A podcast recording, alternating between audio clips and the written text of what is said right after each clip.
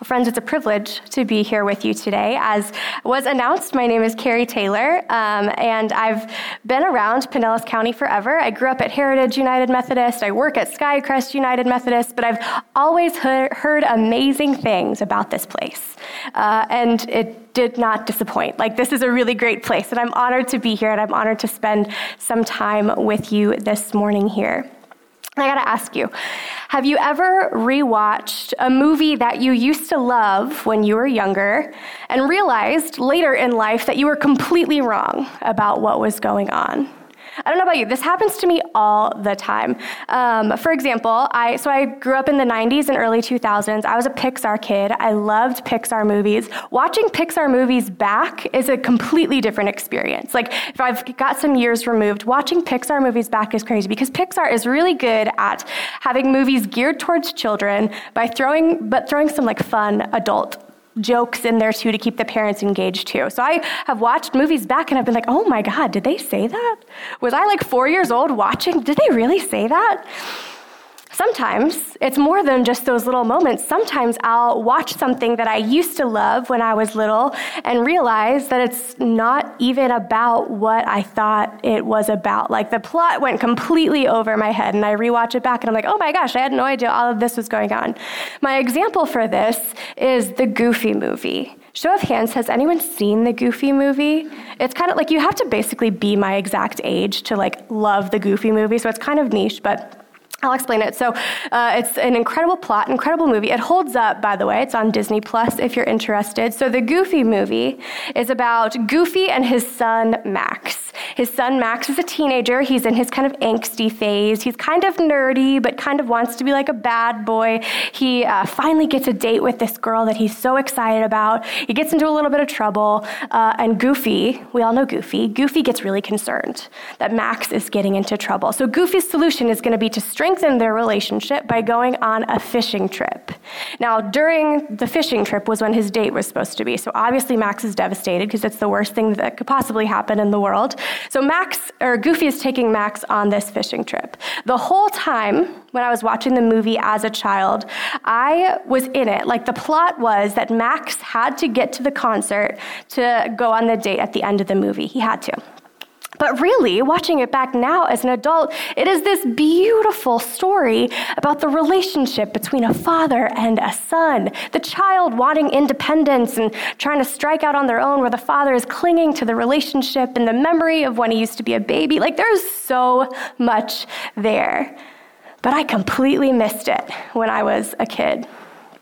Today, we'll talk about one of the first things that probably comes to mind when we think about Jesus, and that is his healings and miracles. Depending on how you count, Jesus performed about 37 signs and miracles during his ministry on earth. And he did them all over the place in lots of different settings with lots of different people present. For the most part, these stories are probably pretty familiar for those of us who have been around church for a little while. We like to talk about these stories because they make Jesus seem really cool and also really nice, right? He's healing, he's doing all these sorts of things, but it makes Jesus seem really cool.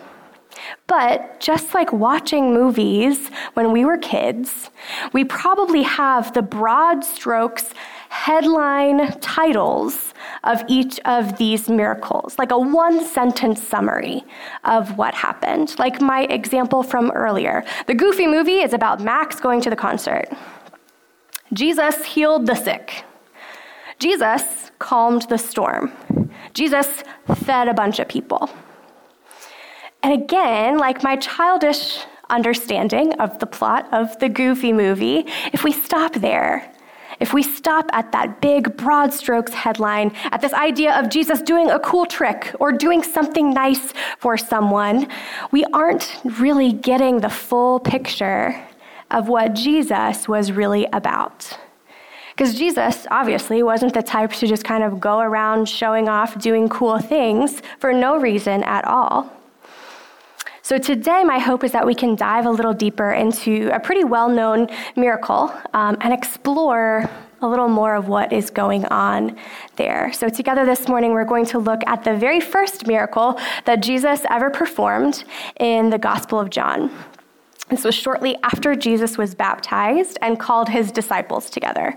They traveled to Cana to go to a wedding. And here's where we get that big one, one sentence headline, right? Jesus was at a wedding and he turned something into something. You know, he turned water into you get it. Yeah, there's that big headline. Jesus turned water into wine. You got it. So let's turn together to John chapter 2, verses 2 through 11. If you're following along in your Bibles, I'm in the New International Version, or the words will be up on the screen for us to read along together.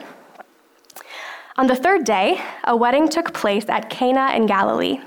Jesus' mother was there, and Jesus and his disciples had also been invited to the wedding. When the wine was gone, Jesus' mother said to him, They have no more wine. Woman, why do you involve me? Jesus replied, My hour has not yet come. His mother said to the servants, Do whatever he tells you. Nearby stood six stone water jars, the kind used by the Jews for ceremonial washing, each holding from 20 to 30 gallons. Jesus said to the servants, Fill the jars with water and so they filled them to the brim. Then he told them, Now draw some out and take it to the master of the banquet. They did so, and the master of the banquet tasted the water that had been turned into wine. He did not realize where it had come from, though the servants who had drawn the water knew. Then he called the bridegroom aside and said, Everyone brings out the choice wine first and the cheaper wine after the guests have had too much to drink, but you have saved the best until now. What Jesus did here in Galilee was the first of the signs through which he revealed his glory, and the disciples believed in him. Friends, this is the word of God for the people of God. Thanks be to God. So clearly, this is more than just a cool little magic trick, right? Jesus is about more than that. In fact, we get a glimpse of what God's all about in this miracle story. I've got to be honest with you, I've never really liked this story that much.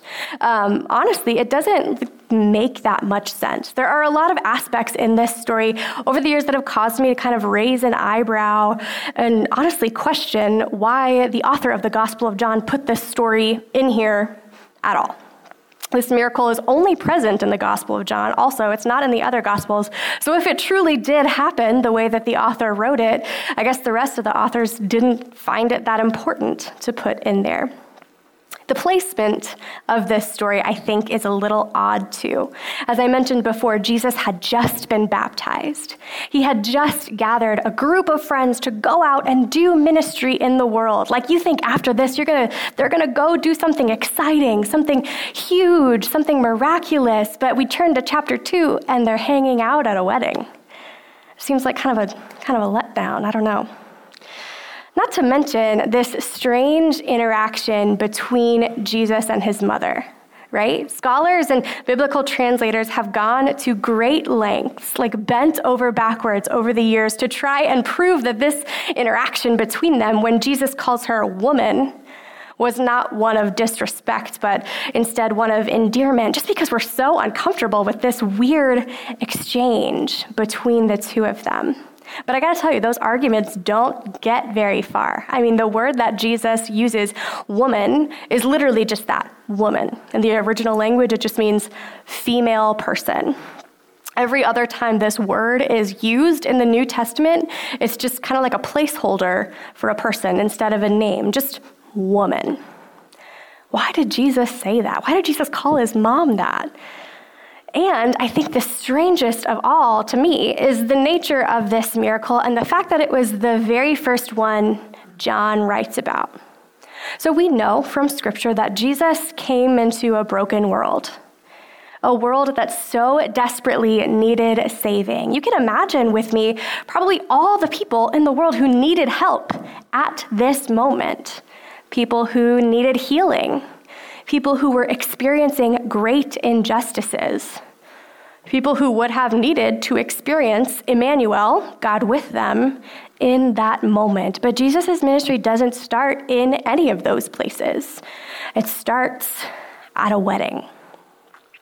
Weddings in this time were a pretty huge deal. Uh, they lasted anywhere between four and seven days and were not just like a party, but kind of a gathering for the whole town. Now, as someone who just planned and had my own wedding in February of this year, that sounds like an absolute nightmare to try to plan that much festivity.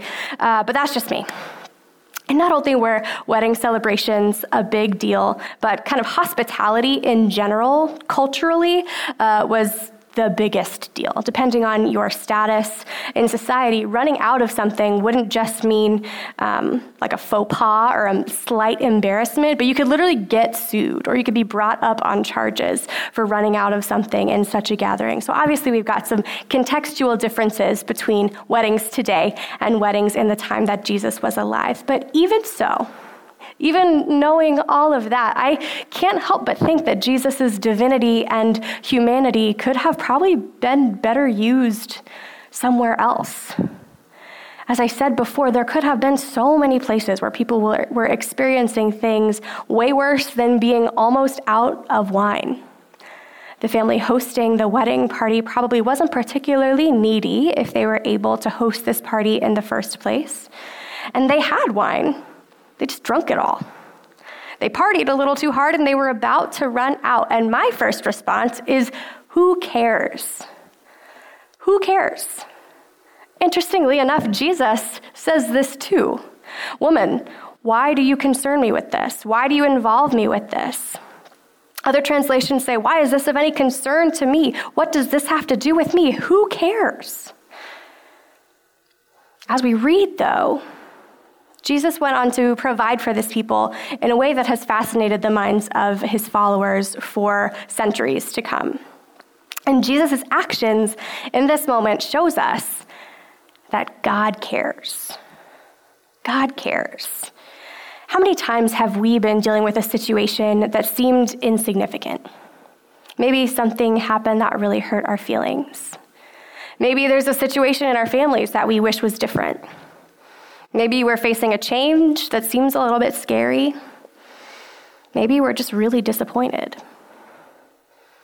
Maybe we're facing these very real things, but we find ourselves, if you're like me, looking at what everything else that's going on in the rest of the world and thinking, who could care? Who could care about me? Who could care about these problems that I have? But this miracle shows us God cares. God cares about the everyday and the mundane. God is big enough to care about the things that we all care about, things that might not seem like that big of a deal to anybody else. God's mission in the world is to right all of the wrongs that our poor decision making and just the evil of the world have created, which is a pretty big task, I should say. Um, but God is big enough to do that. And to care about the little things too. God is sovereign, but God is also personal and knows us like a friend does. We can see that here in God's action through Jesus. God cares about our needs, not just our spiritual needs either. God cares about these people being unnecessarily embarrassed at their big wedding party. God cares about people enjoying themselves. God wants us to feel joy and feel that joy through Christ. God provides for us when we need it. Not only does God provide, though, God also provides in abundance. We read that Jesus calls the servants to grab these six big jars, six or seven big jars that were in the home, each holding about 20 to 30 gallons of water. These are big jars, uh, not just little jars that we store leftovers in, like big jars. And he calls the servants to fill them up with water. So, just a small people, uh, just a small number of people know what Jesus is doing here. He doesn't demand everybody's attention in this big way, but once these jars were filled with water, the finest wine was drawn out of them. I want to think about these jars for a second. The scripture we read tells us that these jars were used by every wedding guest for ritual cleansing. Uh, this would have been common practice, a tradition for the Jewish people cleansing themselves, cleansing their bodies, cleaning their bodies before entering a home, before eating, and things like this. So, cleansing their hands, cleansing their feet. You guys, these were not clean jars, okay? These were not necessarily jars that I would like to drink out of, but that's what Jesus chooses to use. And he filled them to the brim with water, verse 7 tells us. The hosts went from having almost no wine to having gallons and gallons and gallons, these big jars filled to the brim with wine. Not just any wine, also, as we learned from the interaction between the host and the groom when he says that everyone brings out the choice wine first and the cheaper wine after the guests have had too much to drink. But you have saved the best until now. Did you catch that in the scripture? You have saved the best until now. I think, had people known who Jesus was uh, and what Jesus had just done, I think they would have all said, God, you have saved the best until now. Because Jesus came into the world at the perfect time when the world needed Jesus most. And from this miracle, we can learn that God's timing is important and God's timing is perfect. Timing is a huge part of this story. Jesus points out points this out with his words to his mother in their interaction when Jesus says, "My hour has not yet come." This is a really important phrase for the Gospel of John, and it pops up a bunch of times, a bunch of more times in the Gospel of John. My hour has not yet come. And all the times that it pops up in the narrative point us to when Jesus is at the Last Supper with his disciples. So it's the perfect, you know, beginning bookend to the, his, the beginning of his ministry, matching his proclamation at the end of John's gospel when Jesus is announcing his death, saying, My hour, my time has come.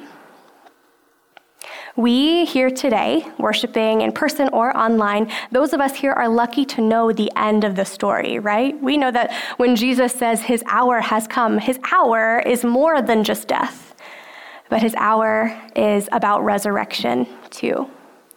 There's another hint in this story uh, that God's timing is perfect. And I wonder if you caught this. It's at the very, very beginning in the very first verse. So I'm going to put it back on the screen and we're going to learn, or we're going to read together uh, and see if you catch it this time about God's timing. On the third day, a wedding took place at Cana in Galilee. Jesus' mother was there, and Jesus and his disciples had also been invited to the wedding. When the wine was gone, Jesus' mother said to him, They have no more wine. Did you catch it?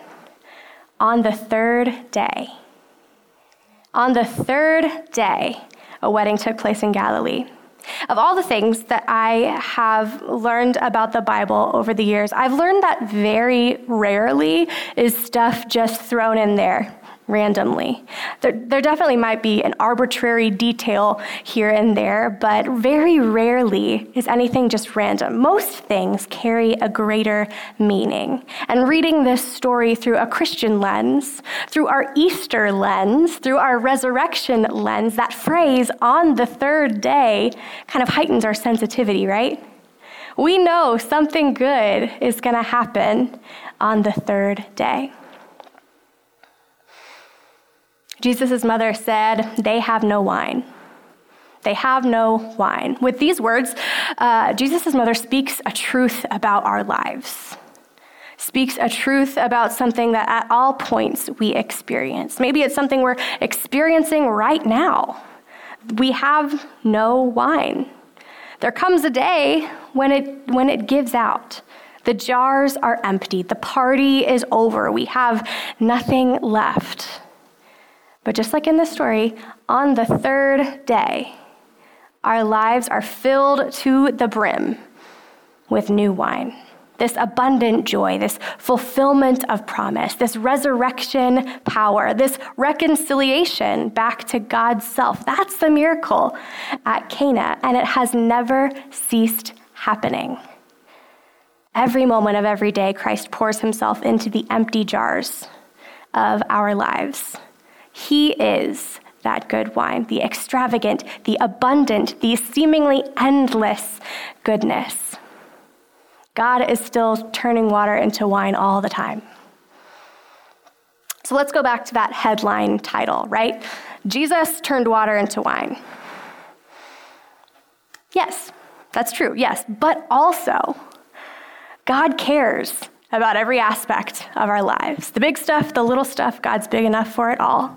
And God's timing is perfect and important, and God gives in abundance, and we are all a part of God's greater, perfect plan for the world made possible through the death and resurrection of Jesus Christ. That's a lot, right? Under that big title. You see, this miracle is more than just a weird story about Jesus doing a random trick at a random party for people who didn't really deserve it. But this story is a clear window into what Jesus is all about. It's a clear representation of what Jesus came here to do to fill us abundantly with joy that couldn't come from anywhere else. God is making water into wine all the time. Will you pray with me? God, I thank you for the truth of the gospel. I especially thank you for that truth when it is hard for us to feel and believe and understand. But God, we rest on the assurance that you are making all things new. It is through you, it is through the power of your Son that when we feel our jars are empty, when we feel we've got nothing left to give, when we feel like the party's over, God, you're just getting started. Remind us, God, of your goodness and of your presence within us, your desire to know us like a best friend, your desire to make things happen for us and for us to feel your abundant joy. God, we praise you for all that you are and all the ways that you bless us. Amen.